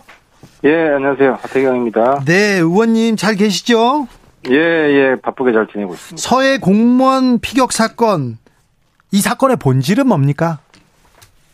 뭐 한마디로 이제 두 가지인데 네. 이제 우리 국민 보호 책임을 다하지 못해서 그 이제 죽어가는 걸 방치했다 하나가 있고 그 방치한 이후에 또 2차 인격 살해를 했다. 월북몰이 뭐 도박빚 뭐 정신적으로 문제 있는 사람. 그래서 국가의 국민 보호 과연 어떤 의미냐. 네. 국가가 최선을 다했냐. 이걸 국가의 기본적인 사명에 대해서 한번 살펴보는 자리죠. 네. 국가란 무엇인가 한번 고민해 봐야 되는데 그러니까 이제 그럼- 군사 정권 때 네. 이제 저희 민주화 세력 저를 포함해서 예. 어, 군사 정권이 무고한 국민을 월북몰이하고 빨갱이 몰이하고 그런 일들이 종종 있었잖아요. 예. 그게 국가가 국민들한테 만행을 저지르는 거고 네. 거기에 분노해서 저도 거리에 나섰고 예. 근데 그런 일들이 지금 21세기 민주정부 하에서 일어났다는 것 때문에 네. 제가 이제 발벗고 나선 겁니다. 알겠습니다. 의원님, 의원님은 그때 그 국회에서 상임위 어디에 계셨어요? 저게 국방위 정보위 둘 다 했습니다. 자, 국방위 정보위에서 서해 공무원 피격 사건 그때 당시 보고도 듣고 기록도 보셨죠? 네, 제가 뭐 계속 있었죠. 네 네. 그때 문재인 정부가 뭘 잘못했습니까? 그때도 똑같습니다. 지금 같이 이제 네. 구조 어, 살릴 수 있었는데 아니면 구- 구조할 기회가 있었는데 네. 방치한 것은 아닌지. 예. 그래서 제가 그 따지셨을 거 아니에요? 네. 예, 따졌어요. 그때 이대준 씨가 죽어가는 동안 대한민국 어디 있었냐 네. 청토를 했고 또 너무 쉽게 월북으로 단정하는 거 아니냐 예. 명, 명백한 결정적인 증거가 있느냐 네. 그 때 품은 의문이 지금까지 이어져 오고 있는 겁니다. 그때 국방위에서는 그때 군인들은 그때 국정원에서는 뭐라고 이렇게 보고하던가요? 이제 크게 이제 두 가지가 이제 문제가 됐는데 하나가 이제 시신 소각 문제 있잖아요. 네. 시신 소각은 당시 청와대 회의에서 다 확인, 합의를 했어요. 그리고 우리 국방위에서도 국방위가 그 당시 결의안을 여야 합의로 채택을 했거든요. 예. 그 결의안 내용에 시신 소각을 규탄한다는 내용이 여야 합의로 들어갔습니다. 네네. 그래놓고 지금 민주당은 시신 소각 아니라고 이제 입장을 그 다음에 바꿨고요. 예. 그 다음에 월북 관련해서는 해경과 국방부가 초기 판단은 월북을 단정하지는 않았고 예. 그냥 여러 가지 가능성 중에 한번 짚어봐야 될 가능성 정도로만 봤는데 네. 24일 이후에 월북으로 단정해서 월북몰이를 했죠. 그렇게 입장이 바뀌었습니다. 그때 월북이라고 이렇게 발표를 했어요. 해경에서요. 그때는 이제 24일 이후에 발표를 했죠. 네, 24일 이후에 발표했는데 그때 서해 공무원이 조류를 거슬러 가야 되는 상황이다. 이- 이게 그냥 가만히 있으면 그 월북할 수 없었다. 그 조류 상황을 보면 그때는 그렇게 발표했었죠. 그때 그렇게 발표했다가 네. 10월달 국감 때 이 문제가 다시 등장했는데 네. 당시 해경청장이 또 입장을 바꿨어요. 어떻게요? 그러니까 아니 그 바다에 가보시면 네. 부유물이 튜브 같은 거잖아요. 예. 파도 치는데 그거 튜브 위에 올라가서 아무리 저 보세요. 튜- 파도를 거스를 수가 있나 휩쓸려 나가지. 그래서 말이 안 된다. 상적으로 말이 안 된다. 파도를 거슬러 가지고 네. 조류가 남쪽인데 헤엄쳐서 북으로 간다는 게 네. 그래서 그 조류가 북으로 갈 수도 있다. 여러 가지 경우의 수가 있다. 이런 식으로 해경청장이 말을 바꿨죠. 네. 의원님께서 서훈 전 안보실장이 책임있다 이렇게 하면서 관광비자로 출국했다 이렇게 얘기해가지고 크게 또 화제가 됐는데요. 예. 네. 서훈 전 실장은 출국하면 안 됩니까? 어, 이제 문제는 네. 지금 오늘도 발표한 입장을 발표한 걸 봤는데 네. 그 원래 연구원으로 초청 받아서 갈 계획이었다고 하잖아요. 예. 여- 저도 뭐 미국에 초청받아서 간 적이 있는데 그럼 제1 비자를 발급해 줍니다. 네. 그럼 제1 비자 나오고 나서 가면 되지. 관광 비자로 갔거든요. 서둘러 갔다. 네, 서둘러 갔죠. 그러니까 이제 이 사건이 등장할 것 같고 예. 어, 하니까 뭐 그런 것 때문에 저는 나갔다고 보고 있고 또 오늘도 보면 바로 돌아가겠다고 말을 안 하더라고요. 예. 필요하면 돌아가겠다는 식으로 일단은 안 돌아간다는 입장이다. 뭐 이런 걸 표명한 걸로 저는 이해가 되고 어 저는 당시에 사실 안보의 실무 최고 책임자인데 네. 실무적으로는 어 그런 면에서 굉장히 무책임하다고 생각을 합니다. 음, 민주당에서는요, 어, 당시 국회에서 정보를 다 듣고 정보 열람한 국, 국민의힘 의원들도 그때는 뭐 월북 의사가 있는 것 같다. 다 그때는 고개를 끄덕였는데 지금 입장이 달라졌다. 이렇게 얘기하고 있어요. 그러니까 그 제가 다 아는데 제 앞에서 어떻게 거짓말 하는지 모르겠어요. 그 우리가 1차 자료 1차 자료를 열람한 적이 없고요. 예. 어, 그 당시에 저 국방위원장 민홍철 의원도 열람한 적이 1차 자료는 원래 열람한 적이 없다고 그랬어요. 네. SI 지금 말씀하시는 거. 네네. 감청 자료. 예. 국방위원장도 열람 못한 거를 일반 위원들이 일개 위원들이 어떻게 열람합니까? 아, 열람 못했고. 열람 못했어요. 열람 못했고 제가 지금부터 그때부터 지금까지 계속 그 반대하고 따지고 있는데 네. 어떻게 우리 당 의원들이 다 찬성했다고 자, 민주당이 이 문제가 불거졌을 때 그러면 대통령 뭐 SI 다 공개해라. 그리고 다른 정보들도 다 공개하자. 이렇게 나왔지 않습니까? 이 입장에 대해서는 어떻게 보시는지요? 법원에서 기준을 마련해 줬어요. 법원에서 SI 빼놓고는 다 공개하라고 그랬고요. 네. 대통령 청와대 자료까지. 근데 이제 그 청와대에서 문재인 청와대에서 불복했죠. 법원 판단에 불복해서 공개 안 하려고 대통령 지정 기록물로 한 거고 SI는 보통 그런 거는 여야가 소수 대표단을 만들어서 비공개 열람을 해요. 예. 그래서 이제 문제가 안 되는 것만 국민들한테 공동 합의해서 브리핑을 하고 이런 방식으로 공개하면 됩니다. 그래서 여당 의원하고 야당 의원에서들이 그 정보들 다 넣고 보고 회의를 해서 사실 규명하고 그걸 가지고 발표했으면 좋겠는데 그게 좀 안 되나 봐요. 제가 그걸 제안을 했고 네. 지금 답변을 기다리고 있는데 네. 뭐 우상호 위원장이 어쨌든 우상호 위원장 답변이 제일 중요하니까 네. 뭐 대통령 기록문 절대 안 된다 지금 그런 입장이잖아요. 근데 이제 법원에서 공개하고 판결한 것이기 때문에 네. 저는 뭐 그건 좀뭐 극, 극, 극기밀이 없기 때문에 네. 공개하라고 한 거니까 좀 따라줬으면 좋겠습니다. 공개하면 되겠네요, 그럼. 아, 그렇죠. 그래서 아까 제가 말씀드린 대로 청와대 자료랑 국회 자료는 동시에 다 공개하고요. 네. SI 정보는 소수 대표단이 보고. 비공개 열람하는 것으로 네. 어, 했으면 좋겠습니다. 알겠습니다. 어, 대통령 기록관에서 국가기관이 접수한 대통령실 공문, 대통령 기록물이 물이 아니다 이렇게 밝혔습니다. 예, 예. 그러면 어떤 점 밝혀져야 됩니까? 아무래도 이제 당시 청와대에서 일단 뭐 지금 쟁점 중에 하나가 아, 문재인 대통령이 아무런 구조 지시를 안 했다. 구조 관련한 지시를 청와대 그 누구도 안 했다. 뭐 이런 그 정부 일부 부처들의 지금 입장이 나오고 있는데 네. 다른 부처들의 한게 있는지 이 소관 부처들이 여러 개 있잖아요. 뭐 예. 통일부도 있고 국정원도 있고 그걸 다시 모두 확인할 수 있죠. 일차적으로. 그런데 주- 그 예, 그 서해 공무원 피살 사건이 2020년 9월에 있었던 사건이기 때문에 만약에 문재인 정부에서 그걸 가리려고 했으면 그때 크게 문제가 됐을 텐데 그때는 별 문제 없이 끝나고 지금 이제 크게 불거지고 있어요. 왜 그 당시에는 무- 문제가 되지 않았죠? 그러니까 이 그 문제 있는 사람을 희생자로 모른 거 아닙니까? 저 사람은 월북 시도한 사람이고 네. 국가보안법 위반이고 나 여기서 엄청 열받았어요. 아니 본인들이 국가보안법 폐지하자고 주장하면서 국가보안법 위반이라고 비난하고 희생자를 그리고 그 문제 있는 사람이기 때문에 민주당 의원들은 그 사람은 죽어도 싸다는 식으로 우리가 뭐 총격을 가할 수도 있다는 식으로 그래서 희생자 유족 희생자와 유족을 그 비난의 대상으로 삼으면서 네. 이, 이 문제를 덮으려고 그랬죠. 알겠습니다. 또 중진 의원이니까 하나만 더 물어보겠습니다. 네. 법사위원장을 민주당이 주겠다 이렇게 제안했어요. 그래서 원 구성 합의된다. 이제 원 빨리 이제 국회 열리나 했는데 왜 안 열리는 거죠? 근데 이제 좀그 그 사법개혁 TF 동의해달라는 전제를 깔았잖아요. 네. 그래서 약간 당내에서 우리 당에서 이견이 있는 것 같은데 어쨌든 네. 합의에 저는 가까워지고 있다고 봅니다. 그렇죠. 일상 중인데 네. 합의에 가까워지고 있고 조금 더 진지하게 네. 그 양측의 의견을 좀 좁히면 어 저는 합의도 가능한 수준에 이르고 있다고 생각합니다. 알겠습니다. 아이고 이준석 네. 대표 문제랑 뭐 대통령 얘기도 물어보고 싶은데 조만간 네. 다시 모시겠습니다. 예, 수고하십시오. 예, 예. 지금까지 하태경 국민의힘 해수부 공무원 피격 사건 진상조사 TF 단장이었습니다. 이번에는 민주당으로 가겠습니다. 민주당은 국회 차원에서 정치 공세다 이렇게 입장을 이어가고 있습니다. TF팀을 만들어서 사실 왜곡에도 대응하고 있는데요.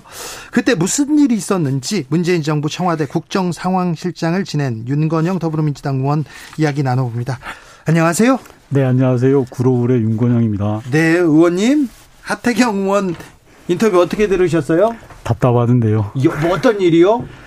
구체적 팩트에 근거해서 이야기를 하셔야 되는데 네. 에, 대체적으로 카드라 네. 또는 음모론 네. 이런 식으로 가고 있어서 네. 실체적 진실 규명에 관심이 있는 것인지 아니면 전임 문재인 대통령을 흠집내기 위한 것인지 예. 구별이 잘 안 갔습니다. 네. 근데요, 2020년 9월에 이 사건이 나왔을 때 크게 문제가 벌어졌는데 네. 그때 국민의힘의 그 반응은 어떻, 어땠습니까? 앞서도 의원께서 말씀하셨지만 국회 국방위 정보위에서 보고가 있었습니다. 예.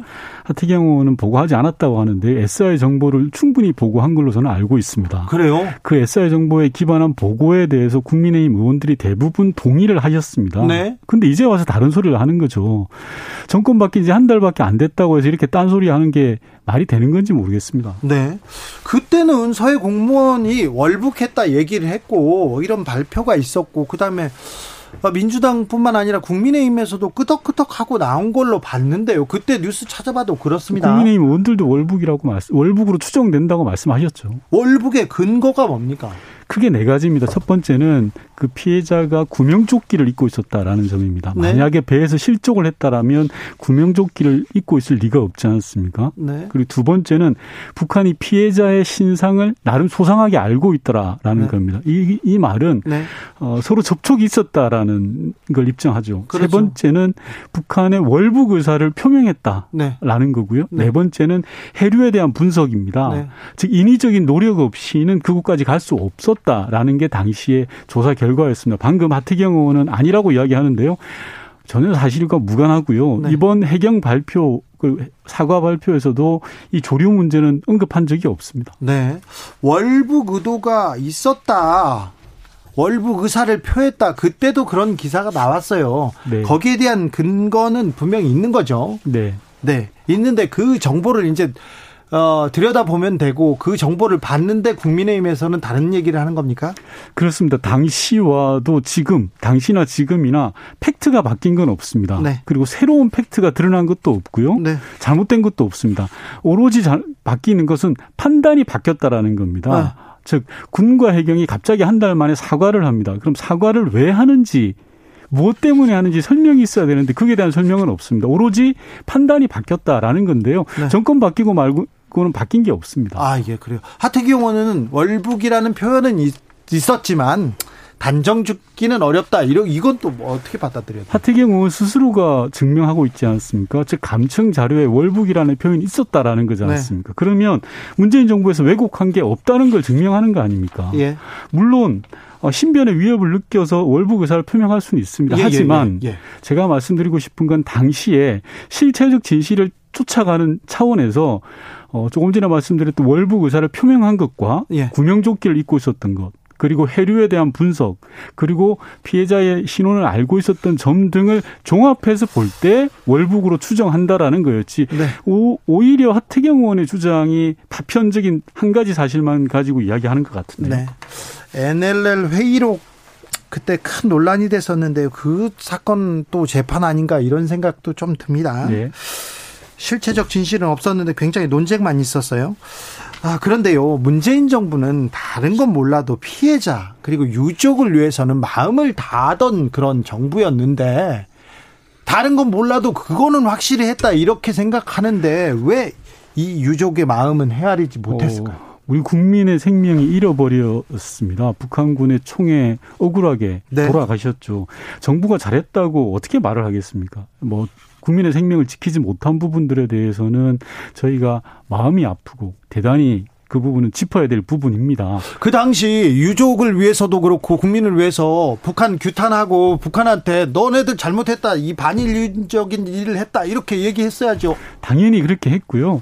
문재인 대통령은 국민 안전이 남북 관계보다 우선이다라는 차원에 대로 북한에서 강력한 규탄을 했습니다. 그래서 예외적으로 김정은 위원장의 사과 입장이 표명됐던 거죠. 그러죠. 예. 그런 게 만약에 없었다면 북한의 김정은 위원장이 사과 물론 그 사과 자체가 충분한 건 아닙니다. 네. 하지만 사과 입장이 나왔을 리가 만무하지 않겠습니까? 네. 만약에 우리 문재인 정부가 느슨하게 대응했거나 헐렁하게 대응했다면 그렇지 않았을 거라고 봅니다.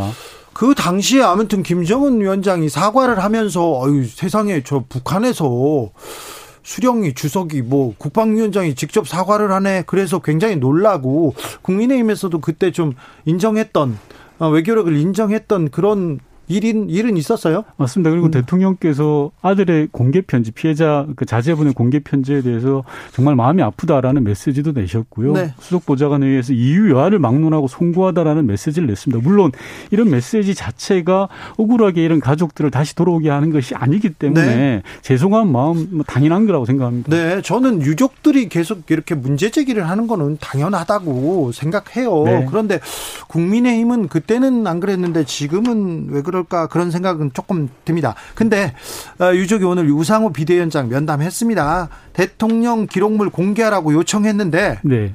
어, 요청했어요. 어떻게 보세요? 유족들께서 진짜로 원하는 게 뭔지 생각해 봐야 된다고 생각하는데 네. 저는 사건 당시 진실이라고 생각합니다. 그렇죠. 진실 규명은 당연히 필요하고 그건 대한민국 국민에 대한 도리입니다. 네. 자, 그렇다면 진실을 가장 빨리 규명하는 것, 찾는 것은 무엇이냐라고 하면요. 당시에 대통령 에게 보고했던 자료들을 누가 만들었는지를 보면 됩니다. 네, 그렇죠. 즉, 대통령 기록물은 청와대가 접수하거나 생산한 모든 자료들입니다. 네. 자, 청와대가 접수했다라는 것은 군과 해경이 보고한 자료를 뜻하는 거 아니겠습니까? 그렇죠. 그러면 지금 윤석열 정부잖아요. 네. 윤석열 정부가 가지고 있는 군과 해경의 자료를 공개하면 그 즉시 지시를 밝힐 수 있습니다. 굳이 대통령 기록물 볼 필요가 없습니다. 네. 원천 소스를 가지고 있는 게 군과 해경이지 않습니까? 네. 그러면 찔끔찔끔 공개할 게 아니라 그냥 공개하면 됩니다. 군과 해경에서 그때 보고했던 내용 그리고 국방위 그리고 정부의 그 제공했던 자료들 맞습니다. 그때 어떤 내용이 있었나 회의로 공개하고 그리고 그 민감한 내용은 의원들끼리 보고 네. 그렇게 공개하면 될 거 아니에요? 맞습니다. 지금 당장 하면 됩니다. 근데 그 주체가 대통령 기록물 억지로 지금 국회 3분의 2 동의 원구성도 안 되고요. 또는 고등법원장의 판결을 얻어야 되는데 그런 복잡한 절차 없이 윤석열 정부가 바로 공개하면 되는 겁니다. 지금 당장 할 수 있습니다. 네. 전 대통령이 아니라 현 대통령한테 해달라고 하면 될 텐데요. 네, 네. 네, 알겠어요. SI 정보, SI가 뭐예요? 특별 취급 정보라고 하는데 이거 공개하자, 해라 막 이렇게 하는데 민주당에서 그럼 공개하자 얘기했어요. 네. 그 다음에 지금 국민의힘이 좀 말이 좀 없네요. 맞습니다. 저희도 초기에는 국익을 고려해서 SR 정보는 공개해서는 안 된다라는 입장인데 네. 국민의힘의 불순한 의도를 가지고 정략적으로 이 사안을 대, 지금 대하고 있거든요. 네. 진실 규명에 관심이 있는 게 아니라 정치적인 의도를 가지고 흠집내기 하고 있지 않습니까? 이런 상황에서는 도리 없다. 이제 공개하자라는 네. 겁니다. 네. 다만 그 공개에 대한 모든 책임은 현 정부인 윤석열 대통령이 져야 됩니다. 왜냐하면 이 사건의 발단을 만든 거잖아요. 네, 예. 그럼 사건을 일으키신 분이 책임져야죠. 예. 네. 국민의힘에서 국정조사하자, 막 특이하자 이렇게 얘기하는데 국정조사 특이할 필요도 없고요. 우선 앞서 진행자께서 말씀하셨다시피 2020년 9월에 국회 국방위와 정보위에 보고된 자료가 있습니다. 네. 비공개 회의록이거든요.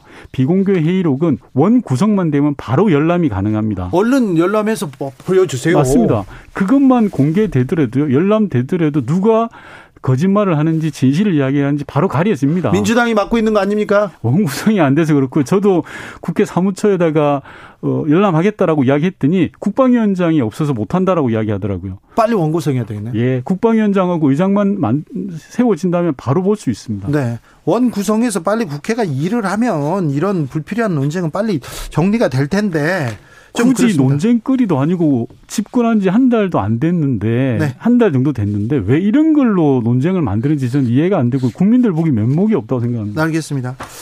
어, 다른 내용도 하나 물어보겠습니다. 문재인 전 대통령 첫 순방 기억하십니까?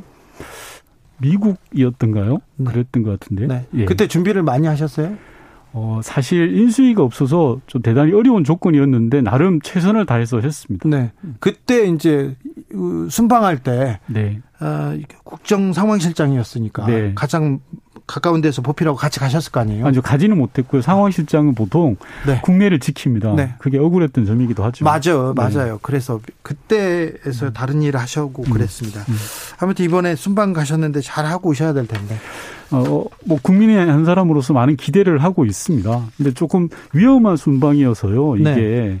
나토라는 것은 유엔 유럽의 군사 동맹이지 않습니까? 군사 회의예요. 예, 군사 회의에 저희가 솔직히 말하면 지금 막 화염이 이제 가득 차 있는 그런 네. 기름 창고 같은 데를 가시는 거거든요. 네. 좀 걱정도 많이 됩니다. 영수증을 조금 영수증을 많이 끊어오시면 안 되는데. 잘 하시겠죠. 잘 아시겠죠? 네. 아, 잘 정리됐습니다. 이제 이해가 되는 것 같습니다. 하태경 의원과 그리고 더불어민주당 윤건영 의원 얘기까지 들어봤습니다. 감사합니다. 네. 정치 피로, 사건 사고로 인한 피로, 고달픈 일상에서 오는 피로. 오늘 시사하셨습니까? 경험해 보세요. 들은 날과 안 들은 날의 차이.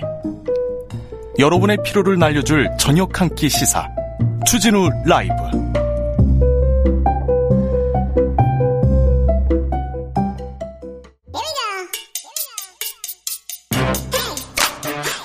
뉴스를 향한 진지한 고민 기자들의 수다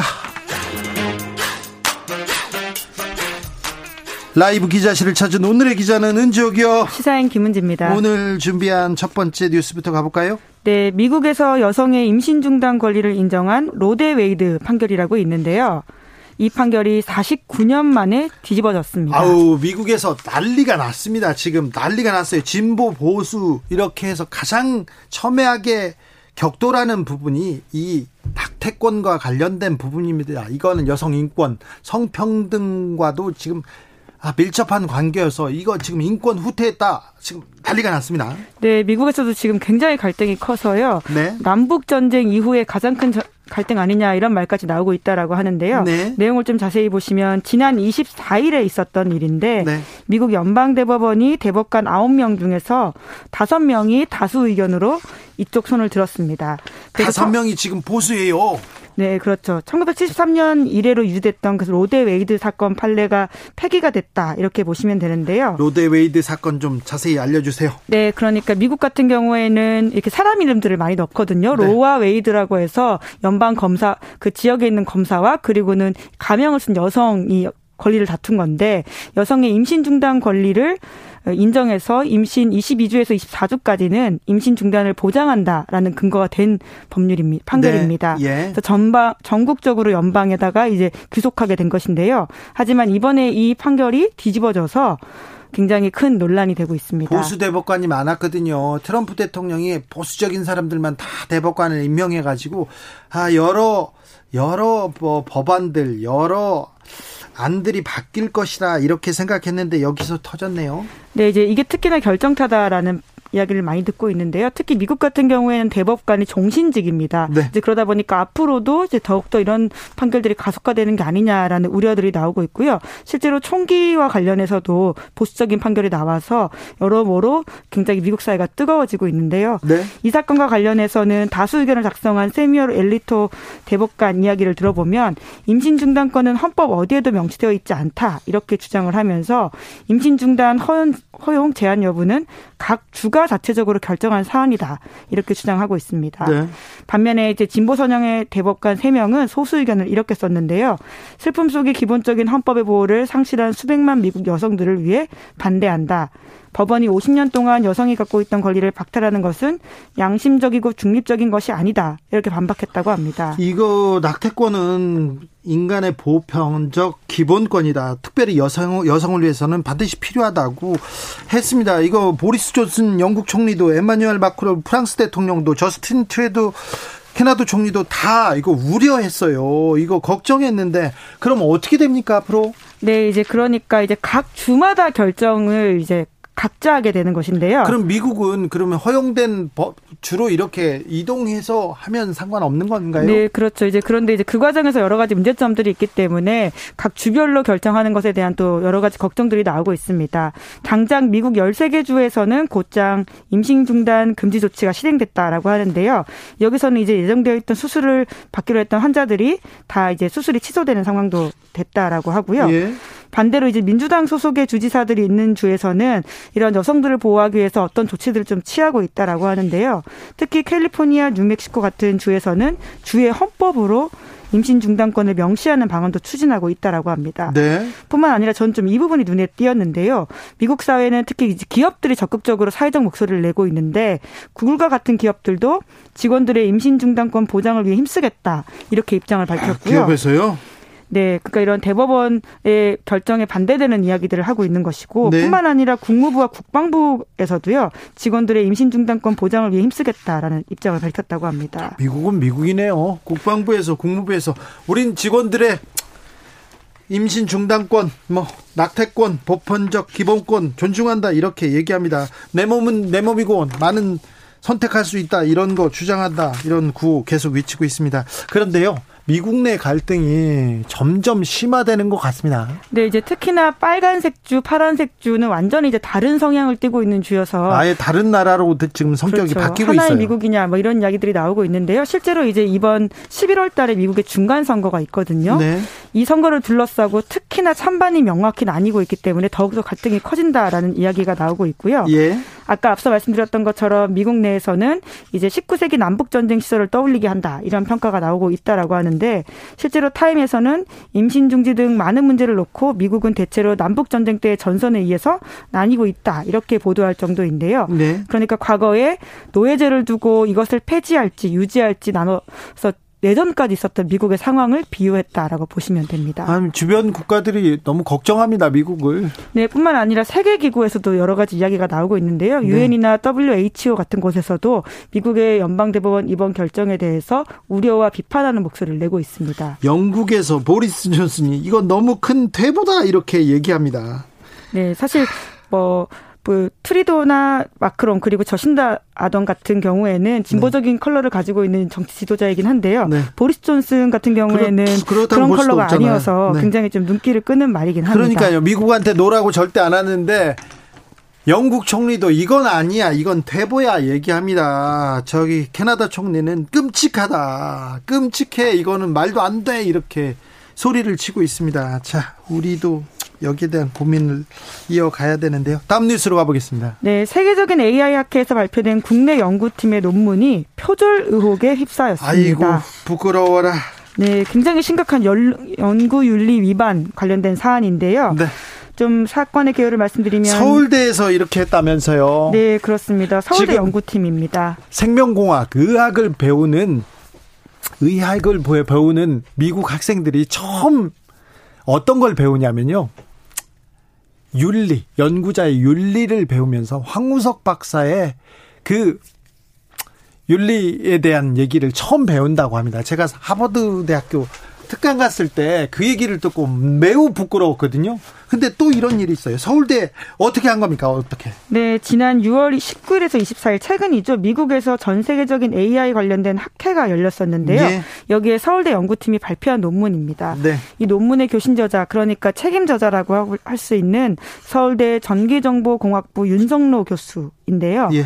윤 교수는 문재인 정부에서 대통령 직 속 4차 산업혁명위원회 민관위원장 지낼 정도로 엄청 유명하고 네, 국내 AI 분야 최- 손꼽히는 학자입니다. 엄청 유명하고 저명한 사람이에요. 네, 그런데 이 논문이 우수 발표 논문으로 선정이 돼서 서울대 대학원 협동과정 인공지능 전공 학생인 제1저자 김모 씨가 6월 23일에 이 대회에서 공식 발표까지 했던 논문이거든요. 발표까지 했는데 공식 발표까지 했는데 근데 표절이라고요?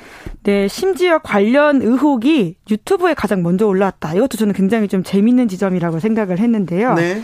유튜브 채널에서 이 학회가 마지막 날이었던 지난 24일에 해당 논문이 국내 외 연구팀 논문 15편을 짜깁게 했다라는 의혹이 제기가 됐습니다. 예.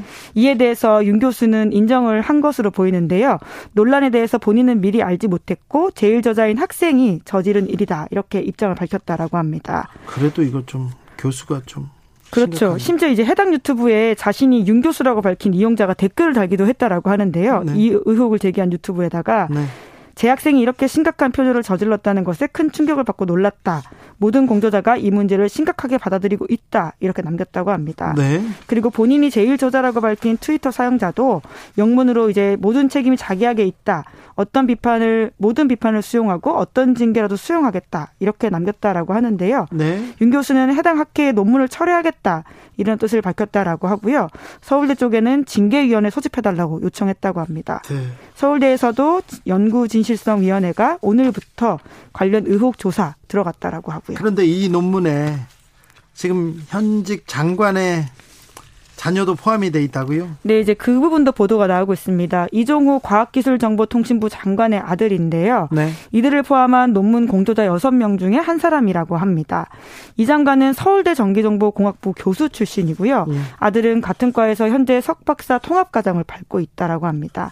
그런데 이 논문 말미에 산하기관인 한국연구재단과 정보통신기획평가원 예산이 투입됐다라는 식의 이야기가 쓰여 있어서요. 실제로 예산이 투입됐는지도 과기정통부가 확인 하고 있다고 합니다. 아이고 논문 표절. 아 국제적으로 망신인데요. 네, 연구의 근본을 흔드는 굉장히 부정적인 행동이죠. 그렇죠. 예. 뭐 과학자가 이렇게 뭐 검찰이 간첩을 조작, 증거 조작했다 뭐 이런 식의 수준의 이야기라고 볼 수 있습니다. 어 그보다 좀 심각한 것 같아요. 예. 네. 다음 뉴스로 가볼까요? 네, 수도권 빌라 500여 채를 자기 돈 없이 투자한 사람이 있는데요. 근데 갭 투자인데 갭 투자를 했다고 하는데 이게 왜 사기로 이렇게 처벌됩니까? 네. 그러니까 갭 투자라고 하면 주택 매매가와 전세가의 갭이 적은 집을 골라서 네. 전세를 끼고 사서 시세 네. 차익 노리는 행위이잖아요. 네. 근데 여기서 사기를 친 건데요. 피해액만 보면 183억 원에 달한다라고 하고요. 엄청나게 쳤네요. 네, 주로 이제 서민을 대상으로 왜냐하면 이 전세 어떻게? 사기이다 보니까요. 아 전세 사기로. 네, 서울 강서구 관악구에 집중적으로 세입자 피해자가 65명에 이른다라고 합니다. 아 그럼 사기죠. 네, 가족 사기단인데 이 중에 한 명이 최근 구속이 돼서 오늘 보도가 됐거든요. 네. 좀 사기 수법을 보면 김 씨가 신축 빌라 분양 대행업자와 공모해서 분양 대금을 지급하기 전에 세입자를 모집하고 이 사람들로부터 분양 대금보다 높은 전세 보증금 받았다라고 합니다. 그리고 날리고 가는 거죠. 네, 거기서 이제 리베이트를 챙기고 건축주에게 분양 대금 지급하는 식으로 자기 돈 한 푼 들이지 않고 무자본 갭 투자했다라고 하는데 리베이트로 챙긴 돈만 11억 8,500만 원. 이게 뭐가 문제야? 그러면서 갭 투자에 뛰어드는 분들이 있는데요. 그런데 약속해 하고 약속을 지키지 않지 않습니까? 그러면 사기가 될 수 있어요? 예, 나중에 보증금 못 돌려주는 문제가 생기거든요. 아, 그러면 안. 되죠. 네, 그, 그런 상황에서 계약 만료된 기간에 일부 세입자한테는 보증금 못 돌려주겠다고 하면서 집사라고 제안해서 물량 떠넘기는 방식으로도 문제가 됐다라고 합니다. 네. 재판 구속돼야죠. 네, 이제 한 명이 겨우 이제 구속 기소가 된 건데요. 나머지 두 사람은 추가 수사 진행하고 있다라고 합니다. 이게 세모녀 사건이었잖아요. 예, 그렇죠. 나머지는 어떻게 됐어요? 지금 아직 수사하고 있다라고 하고요. 이제 모녀 중에서 어머니가 사기와 부동산 실명제법 위반 혐의로 재판에 넘겨졌다라고 하는데 네. 이게 보통 이제 구속까지 되는 사건이 아니어서 이번에 굉장히 좀 눈길을 끌고 있습니다. 네, 뭐 약속을 지키지 못한 거지 뭐 내가 이게 사기냐? 사기입니다. 이거 네, 네, 그러니까 이거 갚을 능력이 없는데 그것들을 속였기 때문에 네. 경제적 의사와 능력이 없는 상황이어서 사기다 이렇게 판단을 했다라고 하는데요. 그런 지점들을 굉장히 잘 공략해서 이제까지 대충 넘어갔던 것들인데요. 네. 드디어 이제 형사 기관이 움직인다 이렇게 보시면 됩니다. 그렇습니다. 네, 사기입니다. 기자들의 수다 시사인 김은지 기자 함께했습니다. 감사합니다. 네, 감사합니다. 교통정보센터 다녀올까요? 유하영 씨.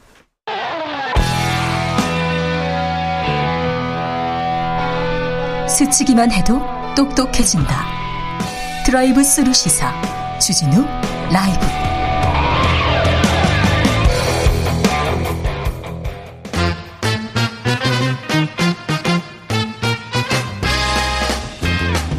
정치권의 뉴스와 화제 그리고 여론조사로 보는 그리고 빅데이터로 보는 집중 분석 여론과 민심 이강윤 한국사회 여론연구소 소장님 어서 오세요. 안녕하세요. 전민기 한국인사이트 연구소 팀장님 어서 오세요. 안녕하세요. 네. 너는 지금 며칠째 며칠이 아니라 몇 번째 지금 소개를 하는데 그것도 못하냐 그러면서 웃으신 거죠. 예. 네, 죄송합니다. 죄송합니다, 여러분께 제 다시 한번 사과 말씀드리겠습니다. 오늘 윤석열 대통령 그리고 김건희 여사 출국했습니다. 외교가 데뷔했습니다. 비행기 올랐습니다. 팀장님, 전민기 네. 팀장님, 혹시 민심 반응 있습니까? 네, 이 어, 나토 이제 정상회의 네, 정상회의. 참석하고 또 한미일 3개국 정상회담 관련한 이제 키워드들 분석을 해봤는데요. 네. 일단 뭐 외교나 안보, 경제 쪽에 좀 관심이 있습니다. 어떤 내용들 여기서 협상을 하고 돌아올지.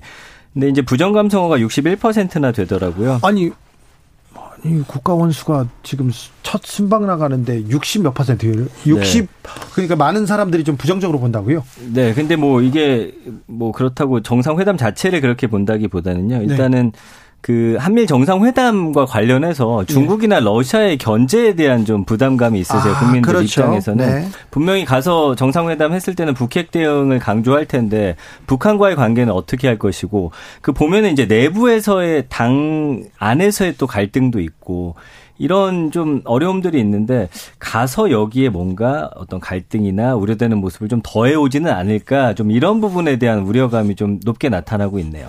아, 민심이 굉장히 예리하네요. 수준이 매우 네. 높은 것 같습니다. 우리 국민들의 수준이 너무 높습니다. 이야, 예. 대단합니다. 여론조사보다 훨씬 나은데요. 그러니까요. 그 아까 뭐 저 중국 러시아 이 얘기 전, 전 팀장이 전해졌는데 중국이 오늘 이런 음, 유- 중국 유력지에 이런 거 났죠. 한국은 체스판 위에 강대국의 졸 아닌가. 그러면서 이번 나토 정상회담 참석하는 거 맹 비난했고 네. 일본이 한국, 호주, 뉴질랜드 등 아시아 오세아니아 국가들을 끌어들이고 있다. 그러면서 매우 못마땅해 했습니다. 어, 저희가 이 건 관련해서 따로 별도 문항으로 여론조사를 진행한 것은 없지만 그동안 이렇게 직관적으로 느껴지는 것은 첫 외교지 않습니까? 네, 그렇죠. 신냉전 체제에 신중 대응할 필요가 있다. 이런 견해들은 계속 포착이 되고요. 국민들이 그렇게 생각해요. 우리 국익 잘 네. 지켜달라. 네. 그리고 지금 굉장히 위중한 국면이고 특히 경제. 네. 그다음에 우크라이나 전쟁이 미치는 파급이 굉장히 크지 않습니까? 경제 쪽에 미치는 영향이 크지 않습니까? 그렇습니다. 경제 그래서- 안보를 네. 말로만 하지 말고 다 지켜라. 이런 여론은 명백히 포착은 되는 것 같습니다. 아, 네. 아무튼 군사 협의체 회의에 가고 있어서 국민들이 아 외교는 외교는 국익, 음. 그다음 경제, 신뢰 이런 걸 따져야 될 텐데 이렇게 걱정하고 있다는 거좀 알아주셨으면 합니다. 김건희 여사에 대한 또 민심 이렇게 반응하죠. 네. 아, 뭐라고 합니까? 이제 가서 이제 김건희 여사의 일정은 또 어떻게 될 것인지 외교적으로 국제적으로 대비를 하는 건데 어떤 모습 보여줄지 좀 이제 많은 기대감도 있는데요. 어, 역시나 부정 비율이 57%입니다. 그러니까 뭐 연관에 그런 것도 있어요. 가서 또 어떤 옷을 입는지 뭐 이런 세세한 것도 있기는 합니다만. 아, 언론에서 너무 패션을 기사를 써놨기 때문에 맞아요. 그 관심이 또 집중됩니다. 그래서 부정어에 이제 사진 유출, 뭐 사진, 뭐옷 요런 게 있는데 너무 이제 그런 쪽으로 포커스 맞추는 부분에 대해서 좀 불편해 하시는 분들이 있고요. 예. 또 괜히 가서 이제 어떤 발언이나 이런 게 논란이 되지 않을까라는 음 어떤 의견들도 있습니다만 반면에 어 행보가 주목이 된다. 또 관심이 쏠린다. 긍정적인 역할을 할 것이다. 또 평화 사절단으로서도 활약할 것이다. 예. 예, 라는 그 의견도 있습니다. 이번 굉장히 촉박하죠 일정이 네. 굉장히 많아요. 뭐 정상들 만나는 것만 14건 이러는데 일단 나토에는 아시아 국가 우리를 비롯한 아시아 사개국은 옵서버로 참여합니다. 네. 그러니까 뭐 의결권이나 이런 건 전혀 없고요.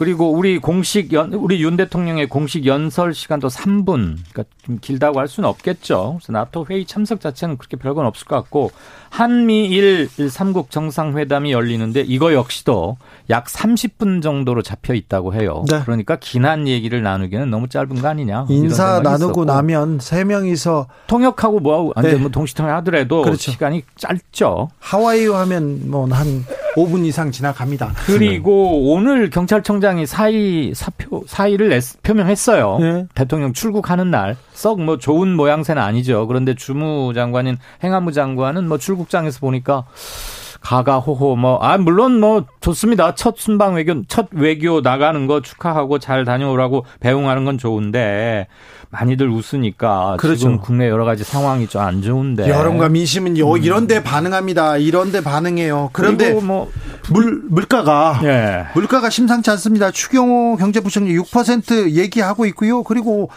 오늘 지금 불과 1시간 전에 가스 전 전기세, 예. 가스료 다 올랐습니다. 물가에 대해서 어떻습니까? 네, 물가 관련해서는 일주일 동안 한 5만 건 정도 언급, 아, 연, 아, 전기요금만 말씀드릴게요, 먼저. 한 4만 건 정도 언급이 되고 있고요. 그 일상, 인상과 관련해서 이제 아무래도 여름이다 보니까 뭐 에어컨이라든지 뭐 이런 것들 관련한 키워드들 많이 나오고 있고요. 77%가 부정적이죠. 걱정이다. 네, 물가 걱정. 네, 싫다. 이걸 좀 억누를 수 있었으면 좋겠다. 그 다음에 우려가 된다. 그러면서 또 불가피하다라는 것도 있어요. 경제적인 세계의 그런 어떤 분위기 때문에. 네. 그래서 좀 합리적인 선에서 올려주면 좋을 텐데 일단은 뭐 올린다고 했을 때 좋아하실 분들이 없죠. 왜냐하면 여기에 연관되는 이제 단어로서 어떤 것들이 있냐면은 최저임금이라든지 네. 그다음에 뭐 월급. 그러니까 우리 월급이나 최저임금은 큰 변화가 없는데 이런 전체적인 부분 특히나 전기요금이 오르는 거에 대해서는 좀 굉장히 좀 우려하는 그런 모습입니다. 전기료는 참 애매했을 거예요. 아, 안 올릴 수도 없고 지금 고금리에 물가가 막 뛰니까 물가 관리 측면에서는 조금이라도 이건 전 국민이 다 해당되는 거니까. 네. 그런데 이 직전까지는 플러스 마이너스 직전 분기 대비 플러스 마이너스 3원 최대 3원까지 올릴 수 있는데 이번에 그 조정 폭 규정을 손질해 가면서 5원을 올렸어요. 오늘 5원 올렸습니다. 네, 그런데도 한전의 구조적 적자를 해결하는 데는 언발의 오줌 누기입니다. 그리고 가스료가 약 가정용 기준으로 한 7%, 산업용은 7.7, 그래서 한, 한7% 정도 오르는 거니까요. 월 4인 가구 기준으로 한 3,750원 정도의 인상을 다음 달부터 하게 됩니다. 문제는 이렇게 올리고도 어, 한전의 적자를 해결하는데 큰 기여는 못하면서 또 얘기할 나올 것 같아요. 또 당연하죠. 계속적인 인상이 불가피할 겁니다. 그 게다가 이렇게 올리고도 어, 지금 뭐 외식, 교통비 이런 것들 부담이 굉장하거든요.